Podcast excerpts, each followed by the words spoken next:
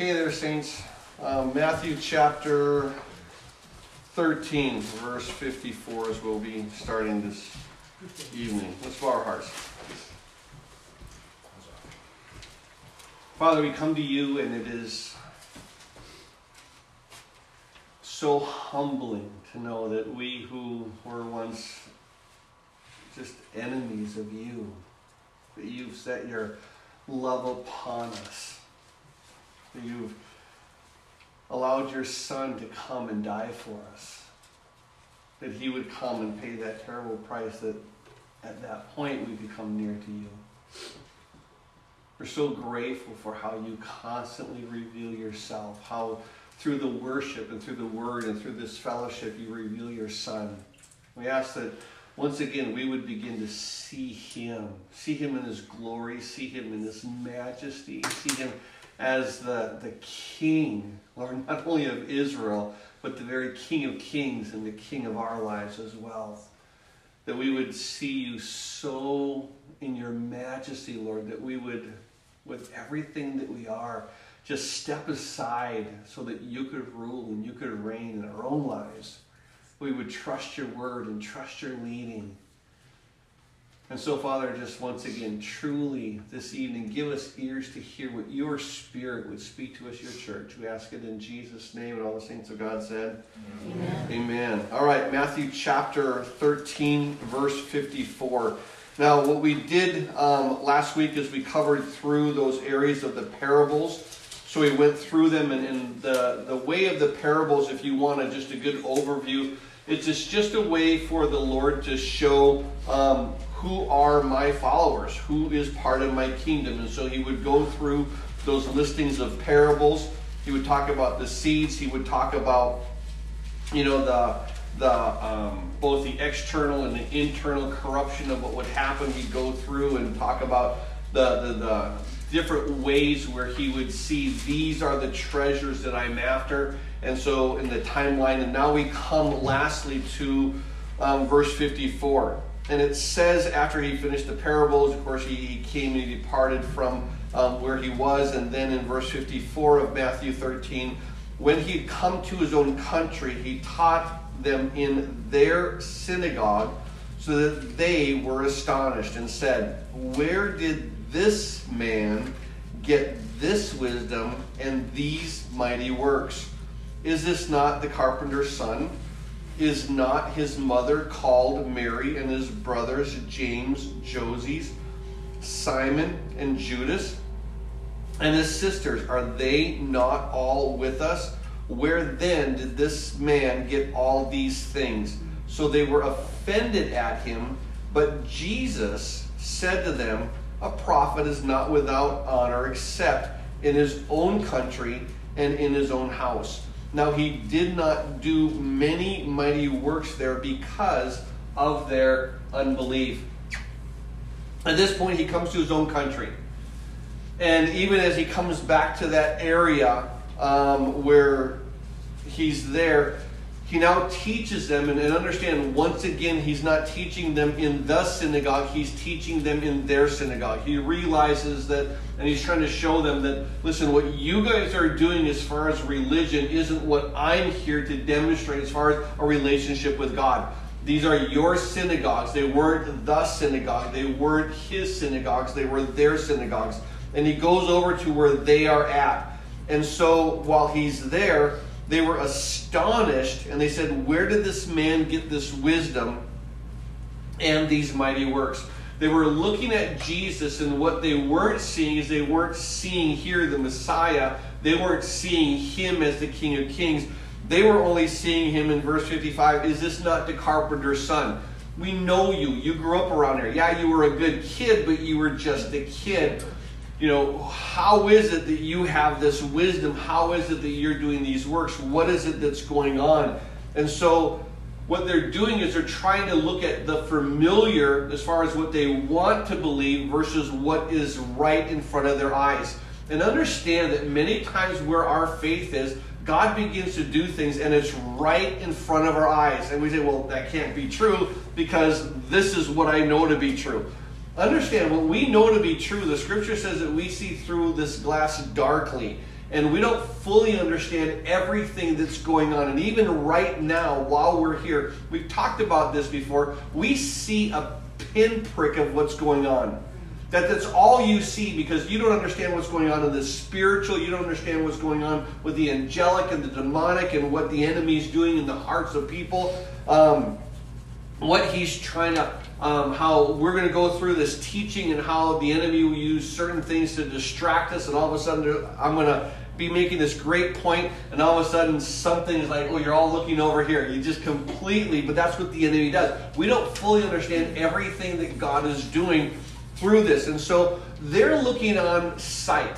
They're looking at what we know, what we believe, and, and they won't budge from what they already believe.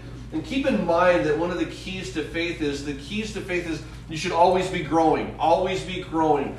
When it comes to Scripture, keep in mind that Scripture is what God has revealed of Himself, but He's still going to take you into another layer of scripture and reveal even more about himself, and then another layer of scripture and even more about himself. The key being is when he does reveal more about himself, what is our response? A lot of times, the response of a Christian is, I don't want God to grow. I'm already struggling with who he is now. So they'll slice it, dice it, chop it up, and shove it into their well pre made theology. This is what I know of God, and I don't want to go beyond this. And God constantly wants to stretch our minds, stretch our hearts, stretch our understandings of the word of who he is, of who Christ is, and what Christ wants to do in us and in our hearts and in this fellowship. And so they go back to what they know. They said, Is this not the carpenter's son? Is not his mother called Mary? His brothers, James, Joses, Simon, Judas, and his sisters, are they not all with us? So there are certain people who believe that Mary was a perpetual virgin. Um, this kind of throws it out. Jesus had brothers, Jesus had sisters, and so Joseph and Mary, as we looked about it when we were there, um, they had relations after the birth of Jesus. So we do see that here Mary was not a perpetual virgin. So anyone who tries to sell you that they're in error of scripture, just bring them to this point because we see that he has the brothers James, Joses, Simon, and Judas. And his sisters, are they not with us? So where then did this man get all these things? So they're looking at the natural. They're not looking at the spiritual. They're looking at the natural. Says, how is it that a man could get these things? How is it that a man can have this wisdom? How is it that a man can have this, this power demonstrated? And understand that we realize that even what we do, it's not us who do it. It's the Spirit of God. It's the grace of God. And I love how Paul constantly refers to just being filled with the Spirit and just relying on the grace of God. It isn't anything that, that God can't touch any man and have any man communicate a word. He can do that. However, what happens is, is I have a whole bunch of people praying for me, and just God in His grace directs me and leads me. He kind of gives me a mind that sees things not in the norm, anyways. And so that sort of helps, but then the Spirit kind of uses that and inflames that and grows that, but always reveals somewhere in Scripture this is the truth, here's the truth, look to this. So as we go through these things, my, my goal is not to get you to discount other things you've heard, but to add to that. To say, here's another layer, here's another layer, grow and, and understand what the foundation of the Word of God begins to teach. Well, they're curious where did this man get all these things? So, verse 57, they were offended at him.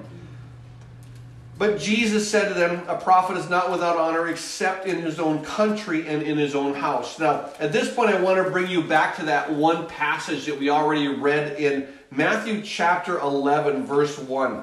And in Matthew 11, verse 1, makes this statement Now it came to pass when Jesus finished commanding his 12 disciples that he departed from there to teach and to preach in their cities.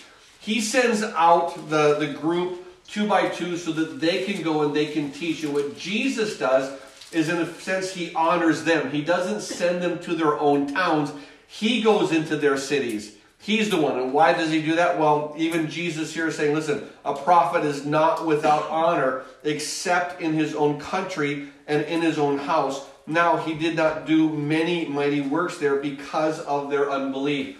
Keep in mind, it didn't say he didn't do any works. It, and so their unbelief limited what he could do. Why? Because they weren't willing to come.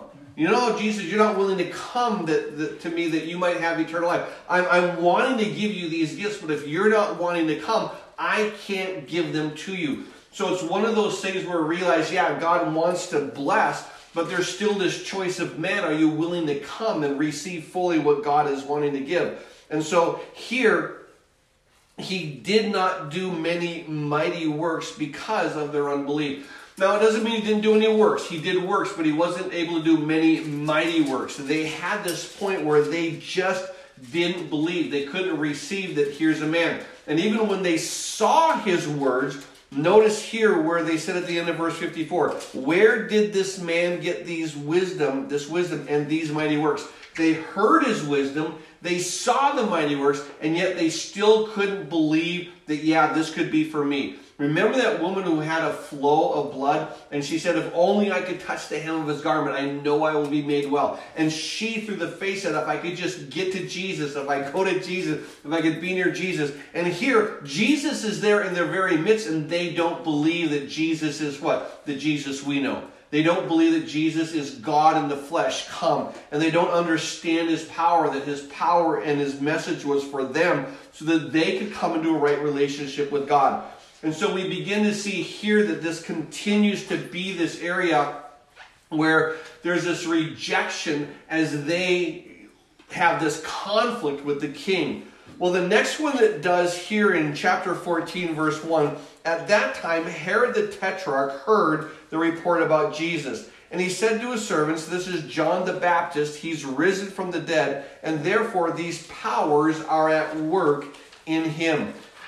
He believes actually that John the Baptist, whom he had beheaded, that came back in the spirit form, and that this was the spirit of John the Baptist working in Jesus, and that he couldn't do this because he was who he claimed to be. He had to be something else. So, in the same way as the, the people of Nazareth saw Jesus as something they could control, even here, Herod the Tetrarch, he also tries to put Jesus for something that he could control in his mind. Oh, it's John the Baptist. It's the spirit of John the Baptist. He's risen from the dead. That's what these powers are. So everyone hears his words, everyone sees the works, and yet you can do one of two things. You can either attribute them to Jesus Christ, or you could be, in a sense, like those Pharisees that saw him, you know, heal that, that mute man and the deaf man and said he did this by Beelzebub. He didn't do it through the Spirit of God.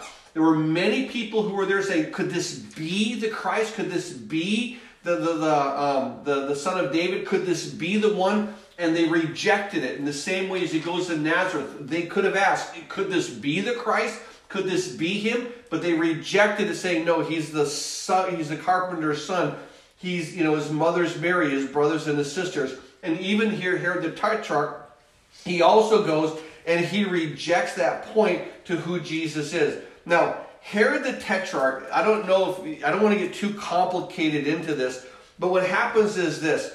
Um, Herod the Great, the one who, you know, began with the building of the temple, Herod the Great literally had five different wives, and through the five different wives, he had the five different sons. Now, with these sons, there's three that are of note. Um, there's Herod Philip, there's Herod Antipas, and then there's Herod Aristobulus. Now, these three, I'm going to focus on these three because Herod the Tetrarch, he is, in, in a sense, he's Herod Antipas. Why do I point that out? Well, he was, tetrarch means he's a ruler of a fourth. That's all it means. He's the ruler of a fourth. There's the quadrants that were there. And, and Herod was a ruler of one of the, the, the, the quadrants. And so he was um, Herod Antipas. He was the second son of Herod the Great. Now, through this, the, the last of his sons was called Herod Philip. He's the youngest of it. Now, there's one other son, Herod Aristobulus. Now, he has um, a daughter, and her name is Herodias. And we're going to see her in just a moment. So there's, there's three sons of Herod the Great. The first one I want you to see here is Herod the Tetrarch. He's Herod Antipas. Now, he's the one who says that Jesus was John the Baptist. Why does he do so? Well, in verse 3, it makes a statement.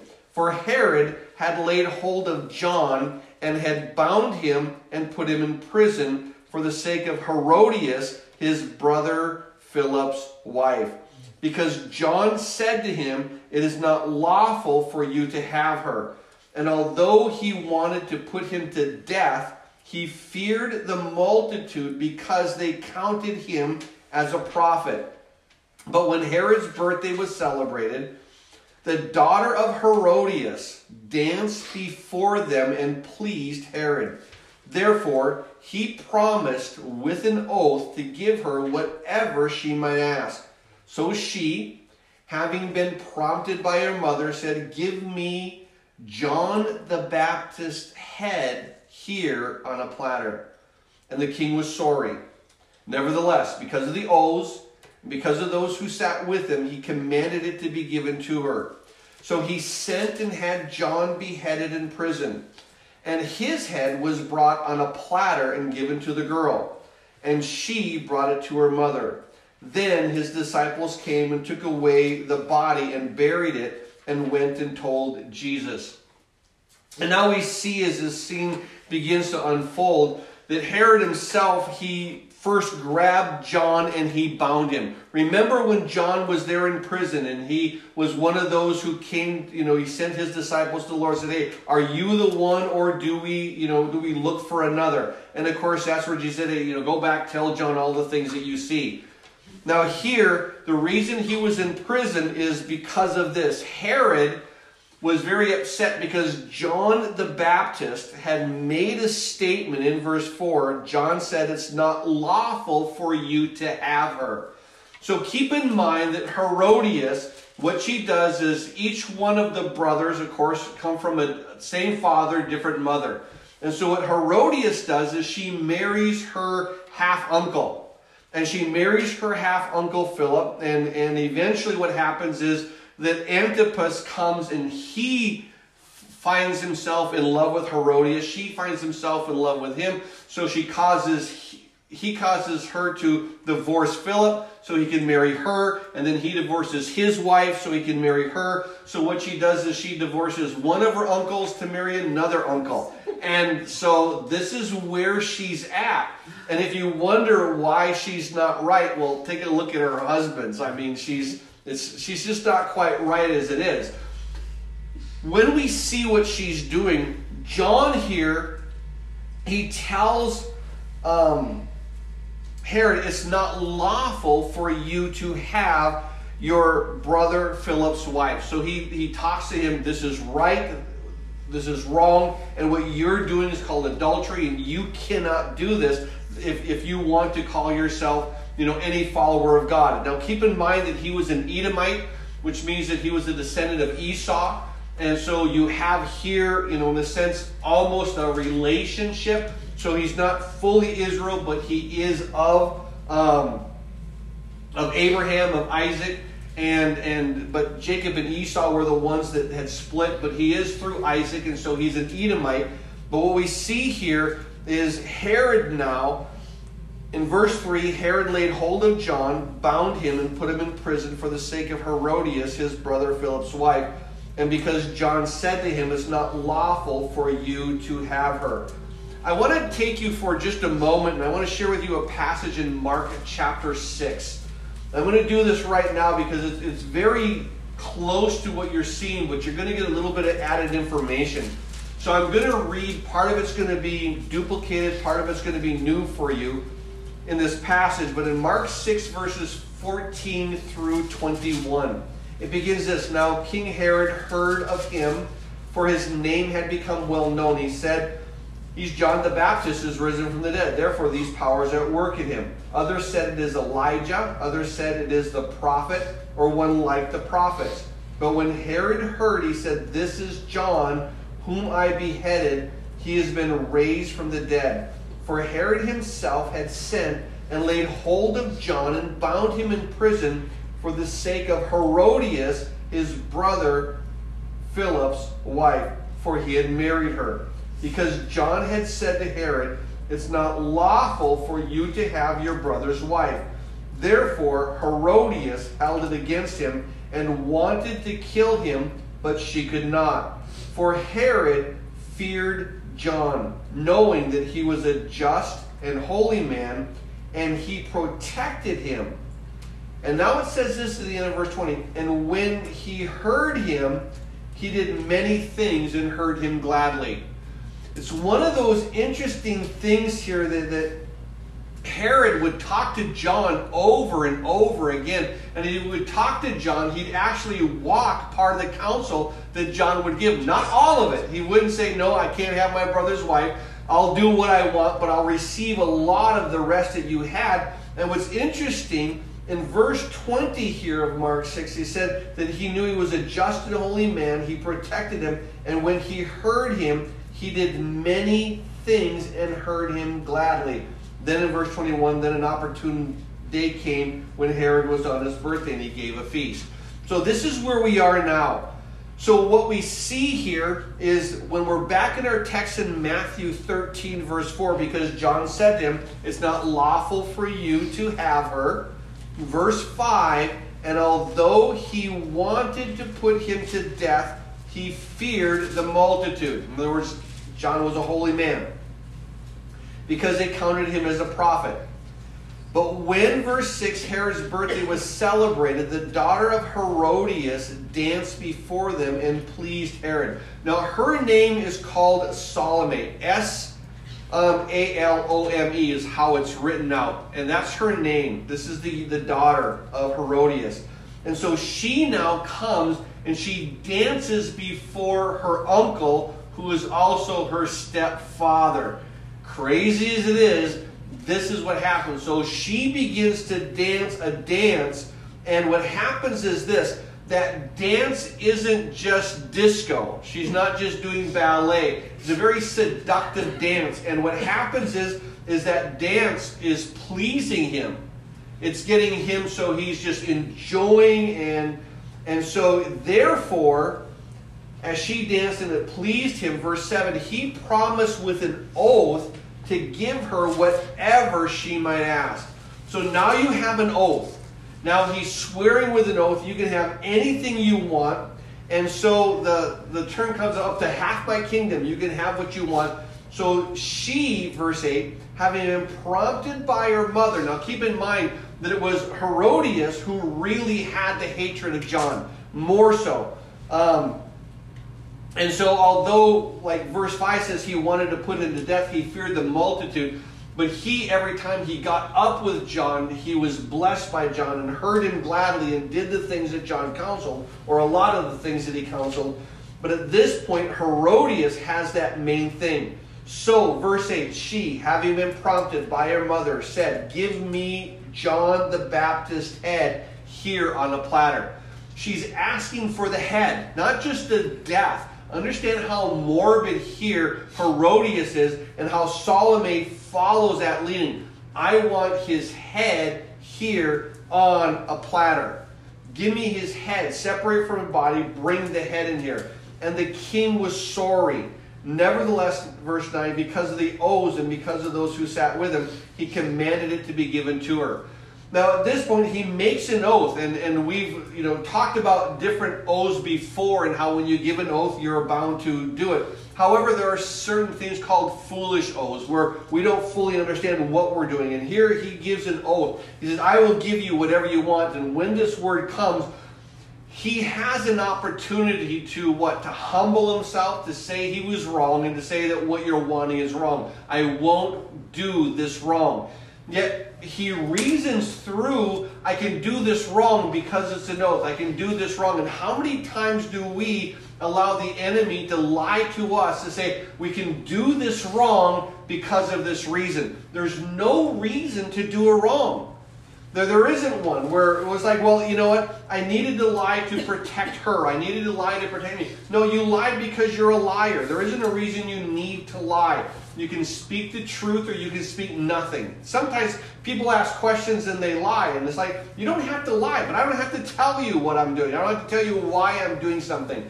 So just because somebody asks a question doesn't necessarily mean that you have to give them a life story. People want to know information. Sometimes God will say, Yeah, share that information and ask for a prayer. There's nothing wrong with that. Other times say, You don't need to share this information with this person. Um, you know, I, I, want this just, it's my own story. I don't want to tell it to you because I don't want you telling other people. And so we realize here that he gives this oath and he follows this oath and he begins to do this oath. And even though it was the oath itself was not a bad oath, it was a good thing. But when she takes what was good and turns it to bad, that means what? Well, you're, you're not corrupting what was good.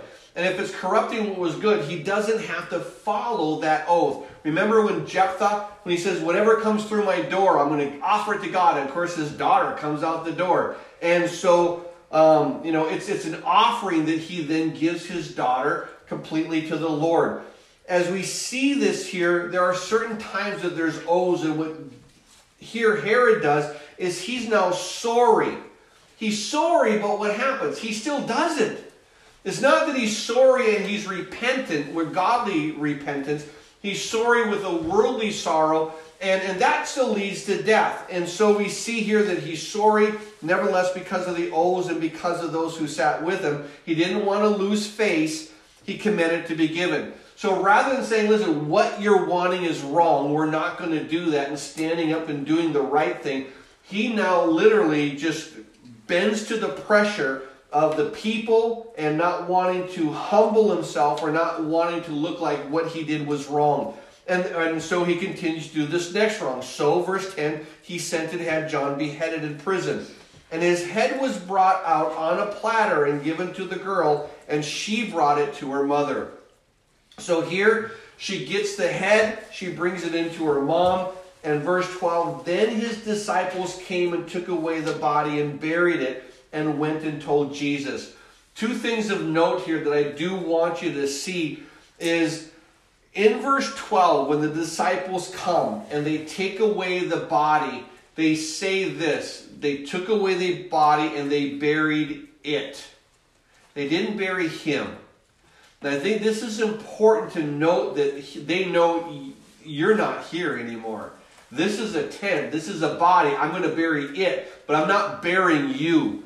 And so the disciples of John understand God. They understand the um, what he talked about of his baptism. They understand that he pointed, this is the one who takes away the sins of the world. They understand about you know life after death. And so they realize, John, you're not here anymore. And it's a beautiful passage where understand they come and they're grieving they bury the body, and, and it's important that it doesn't say the disciples came and took away the body and they buried him. No, they just buried it. He's now separated. And then they went and they told Jesus.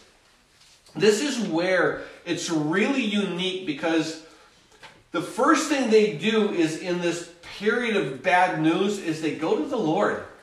They just go to Jesus and they say, listen, I, we need to talk to you. And, and I think so often when it comes to areas of, of bad news or bad timings, where do you go? Where do you run? And these guys, the first thing it is like, we need to go tell Jesus. We have to go to Jesus. We need to tell him. And so they, they, they make their way to the Lord. And as they, they make their way to him, what Jesus does is this. Verse 13, when he hears it, he departed from there by boat to a deserted place by himself. Jesus, at this point, hears the death of his cousin. He now goes to be in a place and he wants to say, I just need some time alone. I need to get away. Um, I need time by myself. And so he does. He departs from there. He gets into a boat. He goes to a deserted place by himself. But when the multitudes heard it, when they heard that Jesus was going, what they did was this they followed him on foot from the cities.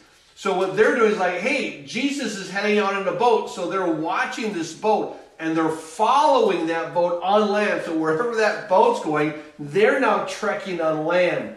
And when Jesus, verse 14, went out, he saw a great multitude and he was healed with compassion for them and he healed their sick.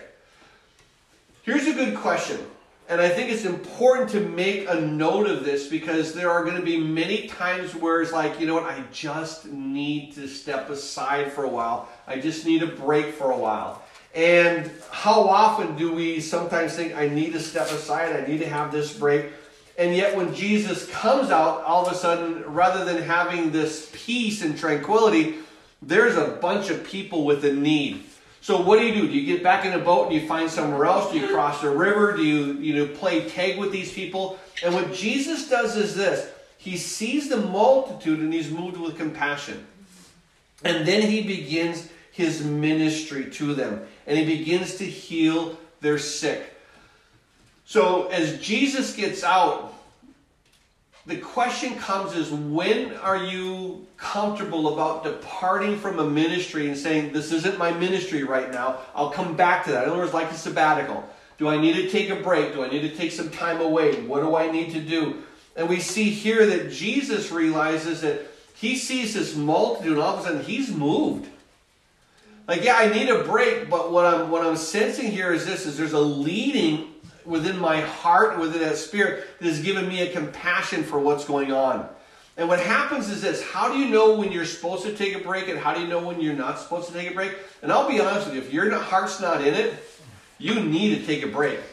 Whether you see work there or not, if your heart is not in it, if your heart isn't there being moved by the Lord, then you need to step away because God doesn't just need your works. He wants the heart. He wants a relationship. And so let me just share with you right now, if your heart is where I'm not in love with the Lord and I'm not sensing Him, you need to step away and fall in love with God again.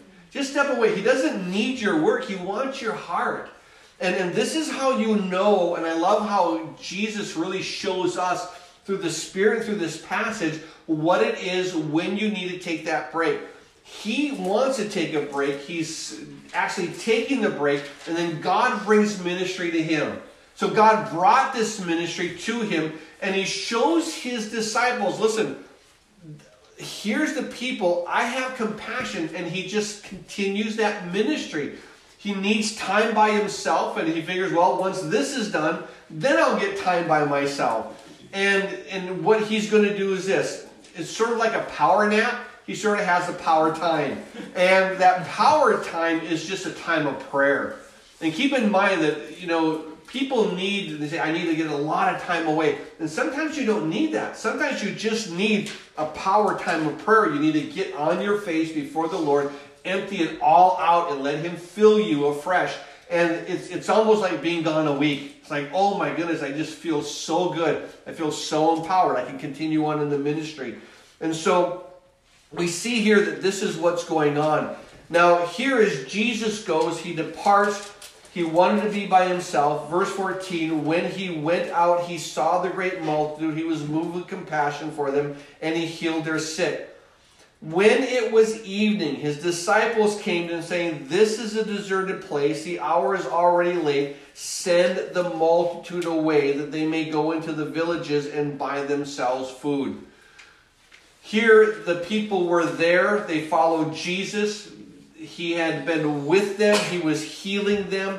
He was ministering to them. And now, when it was late, his disciples came and said, You need to get rid of these people. Um, they have needs. We can't fulfill these needs.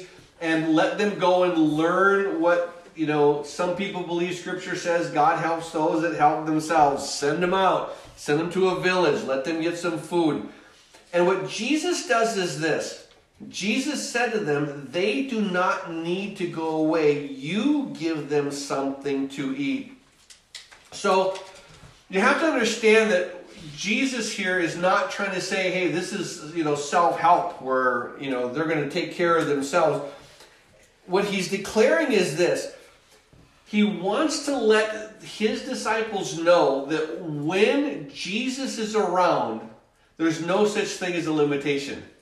And I think it's so important for you and I to recognize that when Jesus is present, there's no such thing as, oh, we can't do that because of this. There's no such thing as a limitation when Christ is there, when Christ is the one who's leading. Um, he's going to do everything that he needs. So he's trying to teach his disciples as far as limitations with him. So he goes to them and he says, Listen, they said, You need to send them away. And he says, No, you guys need to feed them. So I love the heart where he said, Listen, they do not need to go away. You need to give them something to eat. And so at this point, he says, You're the one that needs to feed them. So, how are they going to feed them? Well, we see here in verse 17, they said to them, We have here only five loaves and two fish. So at this point, you know, we have these limitations. We only have this little bit. What are we going to do? There's only so much that we can.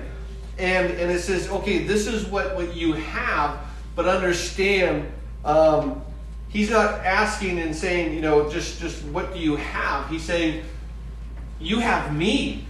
Now, not just these loaves and fishes, you have me. So even though you have this very minor thing that you think we only have these, these five loaves and a couple of fish, he says, yeah, you may have that, but you have me as well. And so what he's going to do is this.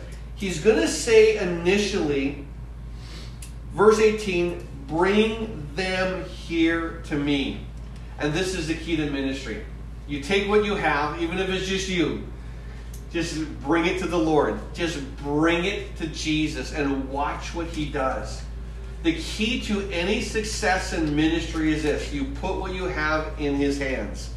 If you only have, you know, like, like one or two scriptures that you've memorized, put it in His hand and say, Lord, use these that you have given to me. I'm going to give them back to you. Use them to fulfill what you want to do in your life if you if you give what you have to the Lord and it's in his hand, he can do anything with it. But watch what he does with it. So he says initially where he says you give them something to eat. But in order for them to give them something to eat, they have to first do what? Go through him. So when he says here in verse 16, you give them something to eat, verse 18 he says, bring them here to me.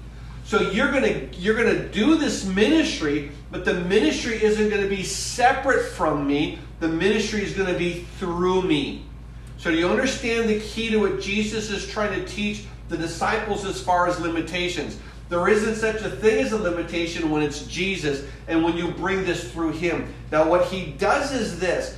Verse 19, he commanded the multitudes to sit down on the grass, and he took the five loaves and he took the the two fish, and looking up to heaven, he blessed and broke and gave the loaves to the disciples, and the disciples gave to the multitude. So they all ate and were filled. And they took up twelve baskets full of the fragments that remained. Now those who had eaten were about 5,000 men, besides women and children. So people call this the feeding of the 5,000, but that's an error. It's the feeding of the 5,000 men plus women and children. That's what this miracle is. It's not just, oh, Jesus, oh, well, it's a good thing there was only 5,000 because there would have been, you know, 5,000 and then some. He could have struggled. No. Five loaves and two fish in the Lord's hand is not a limitation. Why? Because what he's going to do is this he looks up to heaven. He says, Father, this is for your glory. He blesses them. Understand that he puts his signature here. He says, This is my will. This is my work. So he blesses them and then he breaks them and then he gives him the loaves to the disciples. And the disciples then gives them to the multitudes. So what he does is he takes it, he blesses it, and then he breaks it. I hate to say it. No, I don't hate to say it. I need to say it. Um, the key to ministry, successful ministry, many times is this it's being broken. And if it wants to grow and multiply, what he has to do is he has to break it.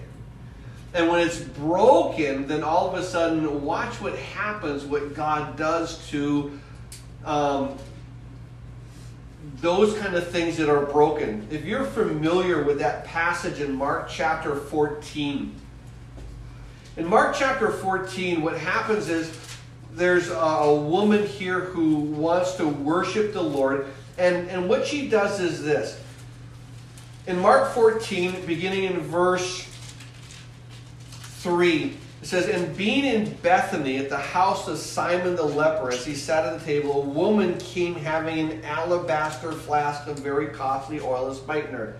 And then she broke the flask and poured it on his head. But there were some who were indignant among themselves, and why was this fragrant oil wasted? For it might have been sold for more than 300 denarii and given to the poor. And they criticized her sharply.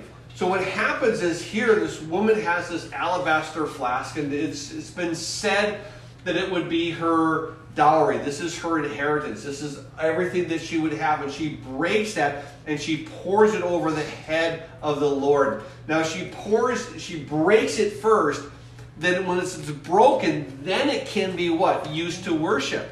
Once it's broken, then it can be poured out upon his head. But until it's broken, it's still in there.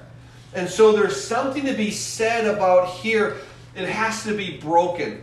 Um, remember there in the, the book of Judges, in chapter 7, it talks about a man by the name of Gideon. And Gideon, he goes against the Midianites, and the Midianites are like over 10,000 people. And, and immediately, what Gideon begins to do is, is God begins to whittle down the number.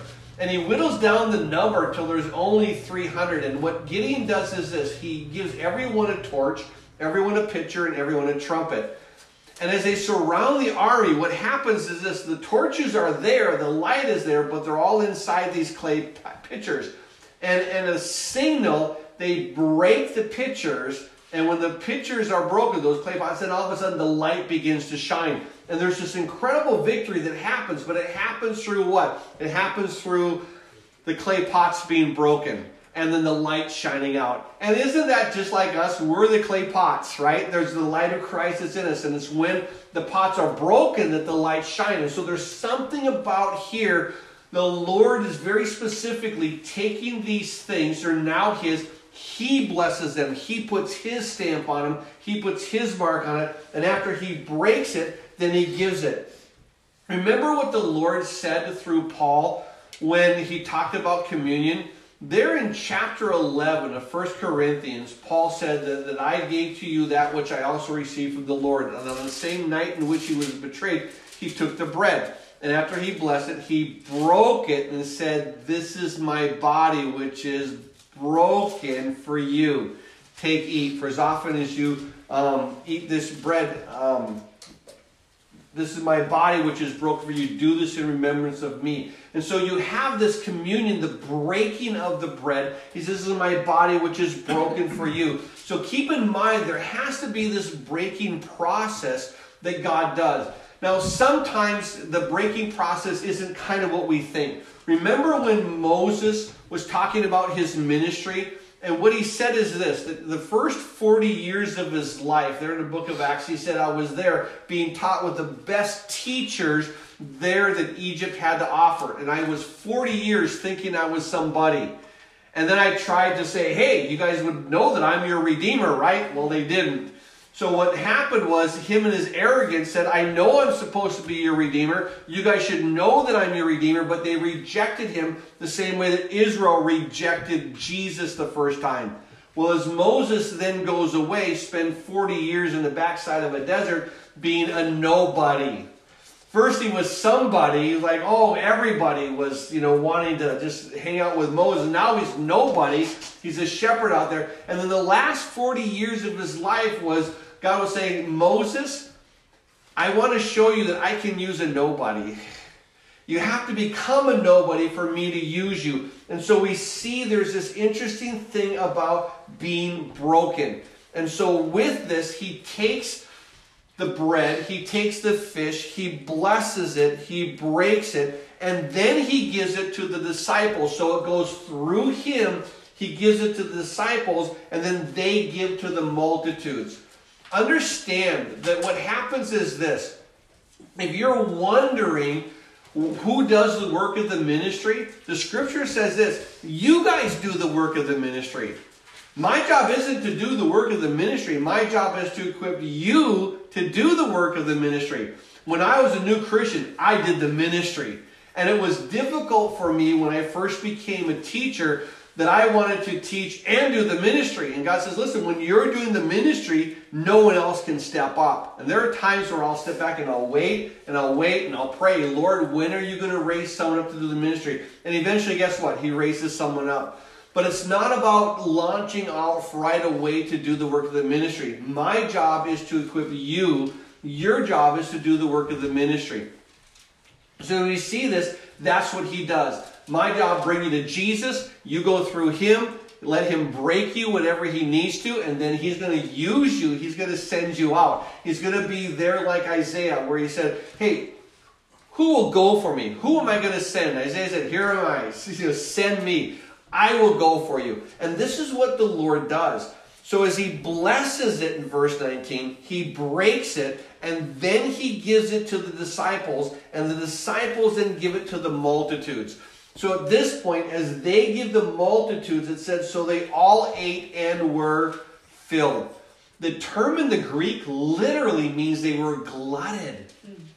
They were literally stuffed. And so you could say this. So they ate, and it was like after Thanksgiving. That's a perfect translation that they ate and they were all filled. And then after they ate, and after they were all filled, they took up 12 baskets full of the fragments that remained. So after they ate everything, they still had leftovers. Now, these aren't giant baskets, these are smaller baskets. And so then he, at this point, just opens up this beautiful situation where now in verse 21, now he tells us those who had eaten were about 5,000 men besides the women and children. This is what God is able to do with just five loaves, and two fish. So we see here that there is no such thing as a limitation when Jesus is involved. And once you recognize it's about Jesus and it's about who he is, recognizing who he is. Now, the people back in Nazareth, you're just a carpenter's son. Herod, you got to be here, the, the, the spirit of John, you know, the, the, the Baptist come back. No, he is God. And at this point, his disciples are realizing something about here. With Jesus Christ, there's no such thing as a limitation. And if you take that into your ministries, whatever you have, give it to Christ. Give it fully to Him. Let Him bless it. Let Him break it and let Him give it back. And sometimes that is going to be me Sometimes that is going to be you. Sometimes that's going to be something that you want to offer to the Lord. He says, listen, you can't give it to me like this. I'm going to take it and I'm going to break it. Because when I break it, then the fragrance can come out. When I break it, then the light can shine forth. When I break it like my body broken for you, then you can have life. There has to be a breaking in order for there to be the continuing work. And this is what God does. He humbles, he breaks, and then when he breaks, he multiplies. So, in other words, you know, that if you have one piece of, of cookie, you break it, you have two. Well, the amazing thing is this that when God breaks the cookies, you have two that are twice as big as the original. And then you can break it again, and then it you know, just keeps growing. It's not like you break it and then you get two halves, which is the same. No, when God breaks it, now you have two wholes. And that's what he does. He constantly says, I'm the one who's going to bless. I'm the one who's going to grow. And so the feeding of these five loaves and two fishes literally fed 5,000 men besides women and children. I'll tell you what, when it talks about the multitudes following Christ, there were multitudes that followed him. And so think about this. I want to be alone. This is Jesus. I just heard about the death of John. I want to be alone. So he steps out and he sees a crowd of over 5,000 people. 5,000 men, plus women and children. And what does he do?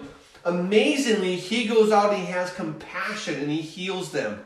He teaches them. He ministers to them. An incredible thing that God does. Well, then in verse 22, we see this next point as far as limitations.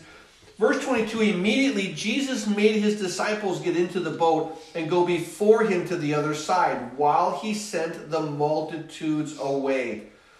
So when he says this, in verse 22, immediately, now this is kind of a rush. Jesus made the disciples get in the boat. He makes them, you get in the boat, you guys head across. Now you're going to go before me to the other side. So what does that mean? I'll follow you. You get into the boat, you go before me. The implication is I will come after you while he sends the multitudes away. So by the word saying he went before him, understand that implies that he would follow after. So, verse 23 when he had sent the multitudes away, he went up on a mountain by himself to pray. And when evening had come, he was alone there. Wow. Here he's finally alone. He's alone because what? He gets into a mountain. And I'll tell you what, I don't know how many of you have to work that hard to be alone. Here, Jesus, he gets in a boat, goes, all right, we got a multitude of people, 5,000 men plus women and children. And the only way for him to be alone is what? Climb up a mountain. How many people are going to say, Yeah, I'll climb up with you? Like, no, no, I just got done eating. I'm full. I'm going to rest. You climb up that mountain. I'll watch you. So he goes up to that mountain and he's now by himself. And what's interesting is this he goes up on the mountain by himself to pray.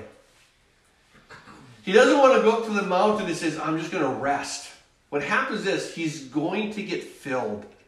And there's a difference when you're tired in the ministry, the key is not resting, the key is being filled. Because what ministry does, if it's done correctly, it empties you. And resting doesn't fill you, filling fills you. And so you can rest, and it's okay to rest, but understand if you're not being filled when you're resting, then you're just resting. And you, you can't come back filled for the ministry. You can't be emptied out again. So the key to ministry is just being poured out and poured out and poured out in the same way as, you know, here he would fill up these baskets and he'd pour them out and come back and they'd pour them out so much so that they had these baskets left over. Well, once he sends the multitude away, he goes and he goes up on this mountain by himself to pray. And when evening came, he was alone there. Night comes on, evening's there, and it says, verse 24, but the boat was now in the middle of the sea, tossed by the waves, for the wind was contrary. Keep in mind that there in the Sea of Galilee that you have these mountains that are around it, and sometimes you have where these mountains create almost a, a tunnel for the wind to pick up. So you have a lot of wind that's pushed into a little space, and it would create where you would have a very calm um, lake, and then all of a sudden these winds would come, and it'd be a really rough lake. That's what happened here this evening. They were leaving. Jesus says, Go to the other side, I'll be with you. And it says here, verse 25, now in the fourth watch of the night. Now, when Jesus said, sent them away, after he sends them, one more time, let me go to verse 22. Immediately Jesus made his disciples get into a boat. So you, we don't know what time that is, but follow what happens. He, they get into a boat to go before him the other side while he sent the multitudes away. And when he sent the multitudes away, he went up a mountain by himself to pray. Now when evening came. So understand that it wasn't evening when he sent the disciples away. That was a long time. So it was send the disciples, send the multitudes home, go up on the mountain, and then it's evening. So these disciples have been on the boat for a while. And it declares this why, why it's so important to recognize that they went long before evening because he had to send them away, send the multitudes away, climb up the mountain, and then evening comes. So understand the timeline that would take. So now the boat, verse 24, is in the middle of the sea, tossed by the waves, and the wind was contrary. Verse 25, now in the fourth watch of the night. The fourth watch of the night is somewhere between 3 a.m. and 6 a.m. So that's the fourth watch. So the fourth watch of the night, somewhere between 3 and 6 in the morning, Jesus went to them walking on the sea. So evening came, he's there, he's praying. And as, as he's there, he now, somewhere between evening, which is around 6 o'clock, and 3 o'clock in the morning, he was there praying. So Jesus had somewhere between six to nine hours of just being alone with the Father.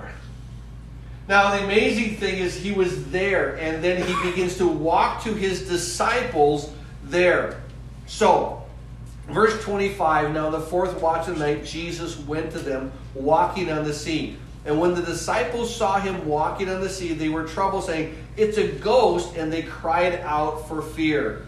But immediately Jesus spoke to them, saying, Be of good cheer, it is I, do not be afraid.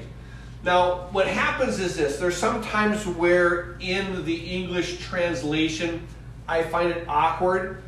When it says this in verse 27, be of good cheer, the word in the Greek is um,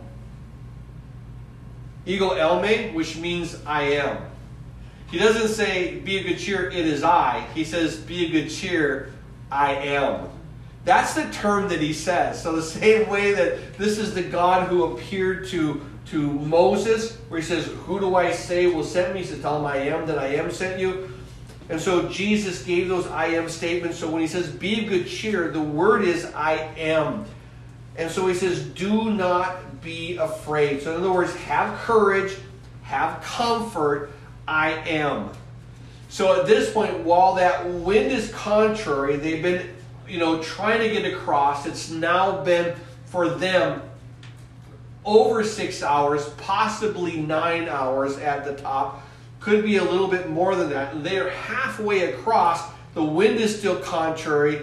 They're not getting anywhere. And so, as that wind is there pushing against them, Jesus shows up. They think he's a ghost. He says, Listen, be of good cheer, have courage. I am, have comfort. And Peter, now, verse 28, answered and said, Lord, if it is you, command me to come to you on the water this here statement, I want to pause on it. I want to develop it because Peter now says, Lord, if it is you, command me to come to you. Now remember now, when the disciples of John, what they did is when soon as they took the body, they buried it, what? They went to Jesus. First thing, we got to go to Jesus. Same thing, Jesus, if you want to feed the multitudes, bring it to me. Bring it to me. I'll bless it. I'll break it. I'll give it back to you. Bring it to me. Come to me. Peter doesn't say, Lord, if it's you, command me to walk on the water. I find it interesting that he says, if it's you, command me to come to you. Do you understand where the limitation is no longer? See, it's not the water, it's you. See, the key isn't, I want to walk on water. It's like, I want to come to you. You know, there's a difference. See, someone could say, wow, you know, I've walked on water. Oh, that's one thing. But for someone to say, hey, listen, I went to Jesus, which is the more powerful statement? See, we all think, whoa, walking on water, how amazing is that? No, going to Jesus, that's amazing. So I just had, um, just the other night, my granddaughter had given me this, this beautiful thing that she had made, and it says, I am a follower of Jesus. And I'll tell you what, if she walked on the water, it wouldn't bother me, you know, mm-hmm. because she did something more important than that. She gave her heart to Jesus Christ. Mm-hmm. She's now a follower of Jesus. And, and how amazing is that? Walking on water is nothing now. Mm-hmm. So, so understand what Peter's doing is he's saying, listen, command me to come to you. Command me to come to you. And I think it's important to realize that he, he needs to get to Jesus. And so he says, Command me to come to you. And so Jesus simply said, Come. Now understand, Jesus didn't say walk on water. You understand what I'm trying to get at. He doesn't say, Hey, walk on the water. He just said, Come to me. And I want to come to you. And so he says, Okay, come to me. I want you to turn your Bibles to the Gospel of John for just a second, chapter 21. In chapter 21, beginning in verse 7, we're going to see something that's very similar. Where Peter said, Lord, if it is you, command me to come to you. Well, in John chapter 21, verse 7, it begins this Therefore, the disciple whom Jesus loved said to Peter, It's the Lord. Now, the funny thing that Peter say, Hey, Lord, if it's you, command me to come to you. He doesn't say that. Notice what Peter does. does. When the disciple said, It's the Lord, now when Peter heard it, that it was the Lord, he put on his outer garment, for he had removed it, and he plunged into the sea. It's absolutely incredible. What he wants to do is he wants to get to the Lord. And at this point, something unique does happen that as he begins to get out of the boat, he begins to simply to walk on water. But I love it how Matthew begins to open up this text because here he says, Lord, if it's you, command me to come to you. Don't command me to walk on water. Command me to come to you. Because when I see you, there's no such thing as an obstacle. When I see you, there's no such thing as a limitation. When I see you, you command me to come to you. Anything is possible. I don't have to say, well, what are my options? What are my limitations? There's no such thing when I'm coming to you. So the key being is what? Just, just walk to the Lord. Go to the Lord. And this is what happens. So he said, come. And when Peter had come out of the boat, he walked on the water to go to Jesus. But when he saw that the wind was boisterous, now where's his eyes? See, he saw the wind. He saw that the wind was boisterous. He was afraid and beginning to sink, he cried out, saying, Lord, save me. It's important to realize that I think that sometimes we think like the legalist that we're going to be heard by our many words. Um, you don't have to have a lot of words to be sincere, um, and you don't have to really, you know, show emphasis on how sincere you are. I don't think Peter took a long time debating this prayer, thinking, okay, Lord, what should I say now? Lord, save me. He doesn't think, he just, Lord, save me. Instantly, what happens? A hand comes out, picks him up, puts him in a boat. How incredible is that? That here we see one of the most sincerest prayers ever. that just simply, Lord, save me.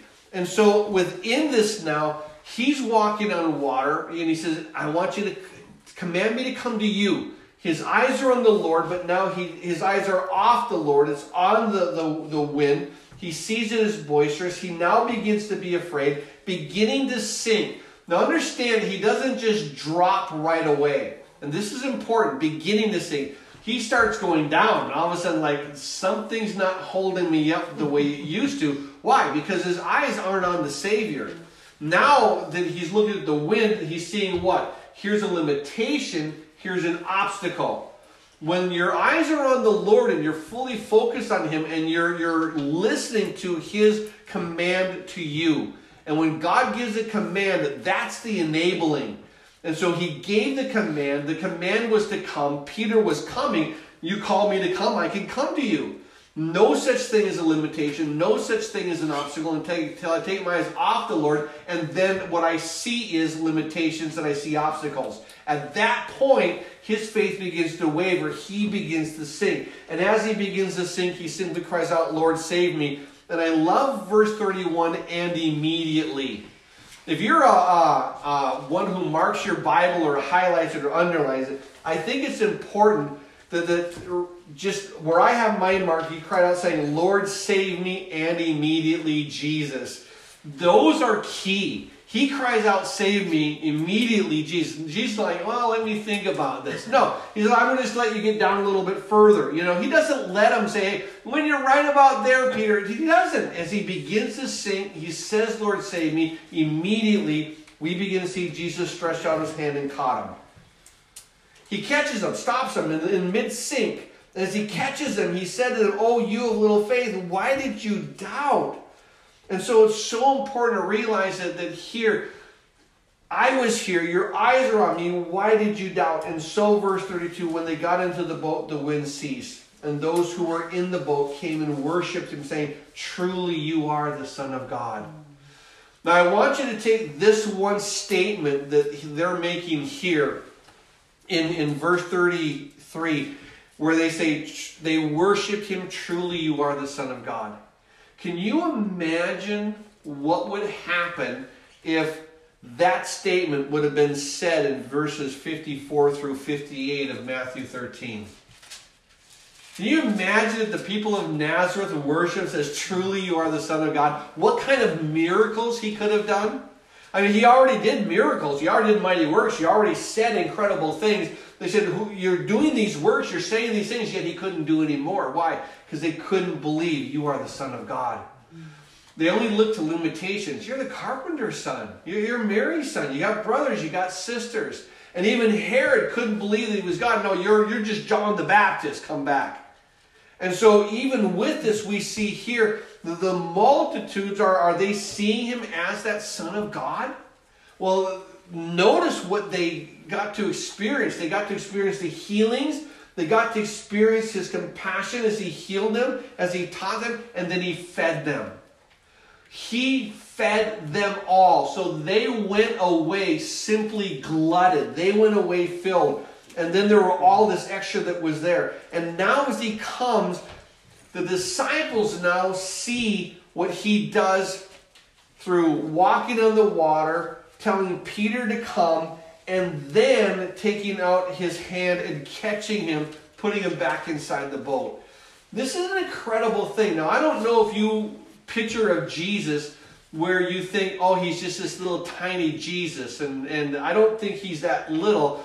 But I don't think he's as big as, you know, Arnold Schwarzenegger either, or some of the, you know, centers who play football. These guys are huge guys, and, you know, they could pick you up. Jesus, I don't think he was that big, but you see him holding on to Peter. Now, Peter, tradition calls him the giant. He wasn't a little guy. He was called a giant. He was a big old burly fisherman. And Jesus picks him up, puts him inside the boat.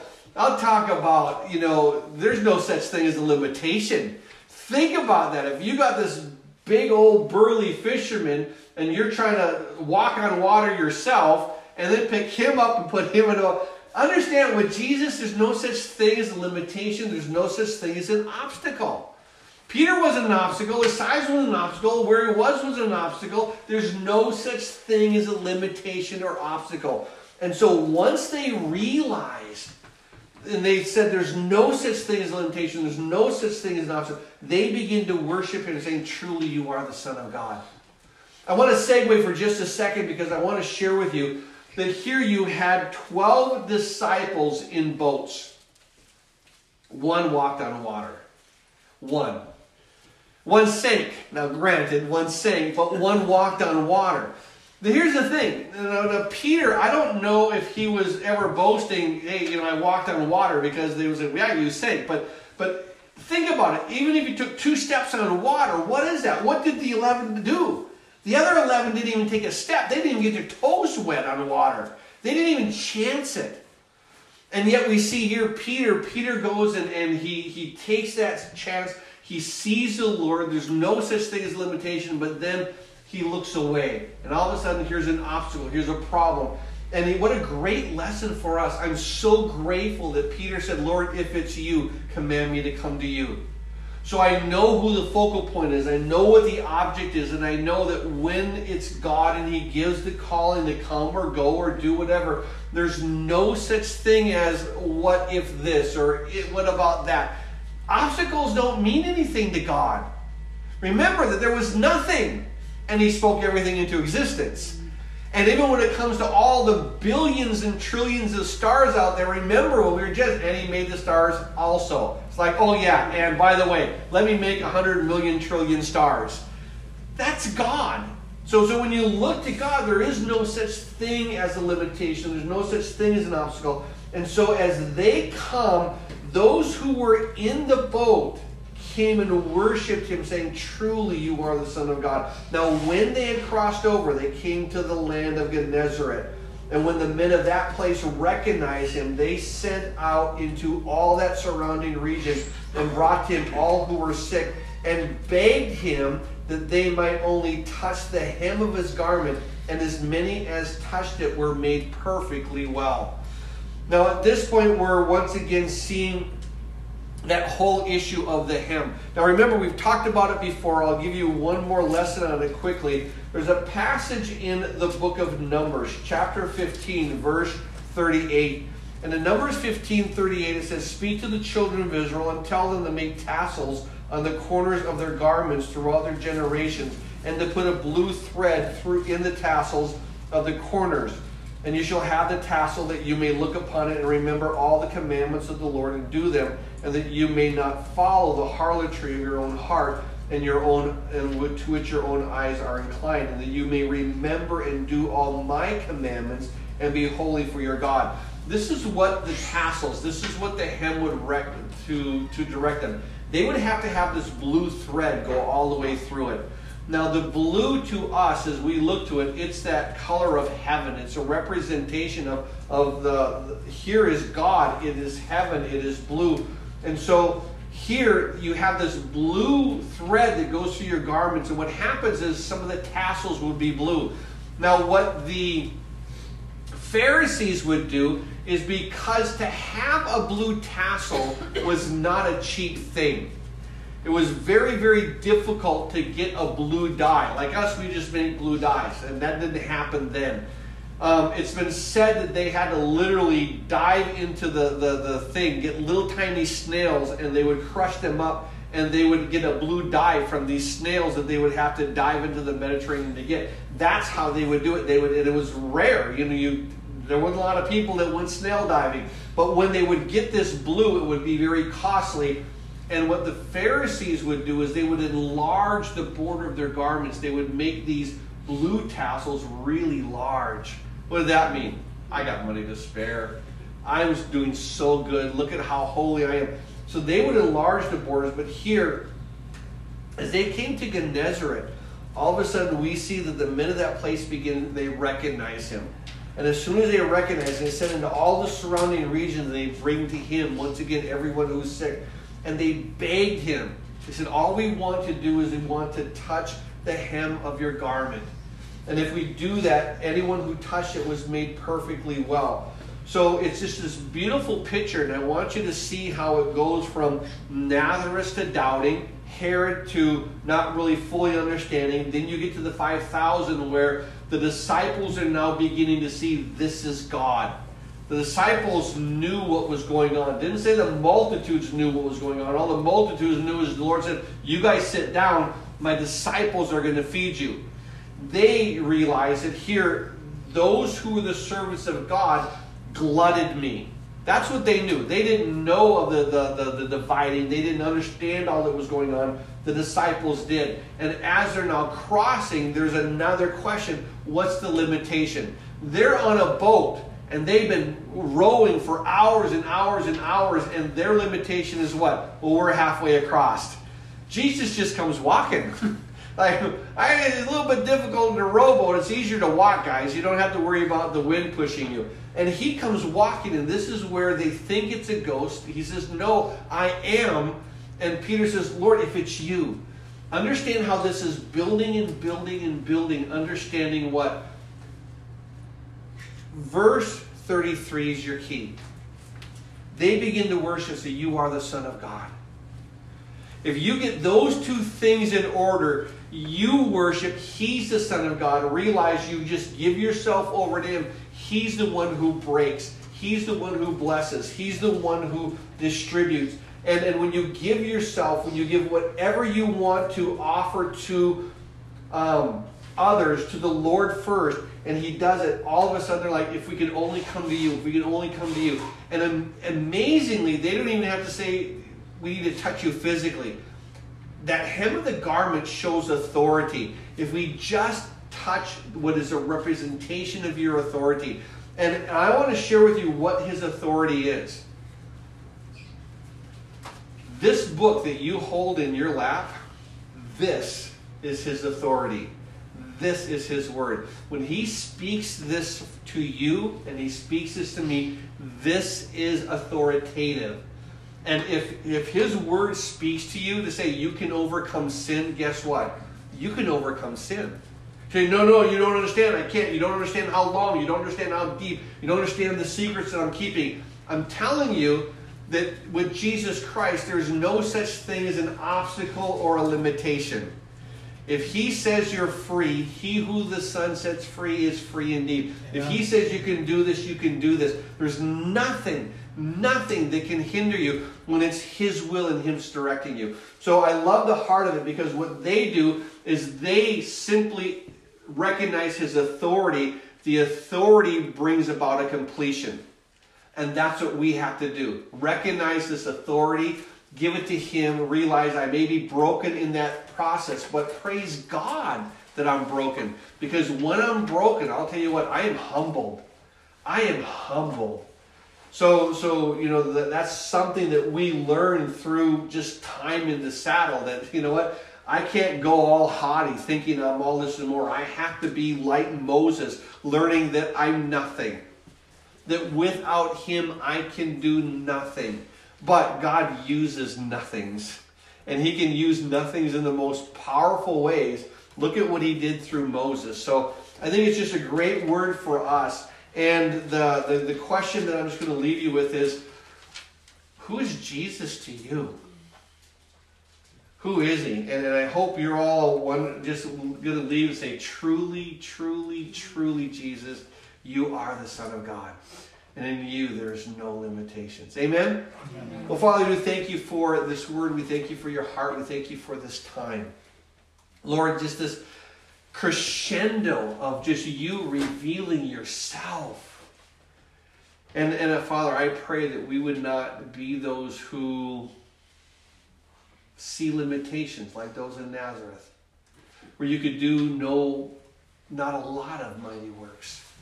You're limited but, but when we come to this point, there is no limit. There, there isn't an obstacle with feeding 5,000. There isn't an, an, obstacle with, with healing everyone that those Gennesaret brought to you. And so, Father, we're just simply saying we want to give ourselves over to you. And we're asking, Lord, just you, take our lives, do what you do so well. Take our ministries, Take everything that we have and we offer to you. You bless it. You break it. You give back what is needed. And you multiply it, Lord, as we give it to those who are outside. As we give it to others, Lord. Bless it. Break it. Use it for your kingdom. We ask these things in Jesus' name. And all the saints of God said, Amen. Amen.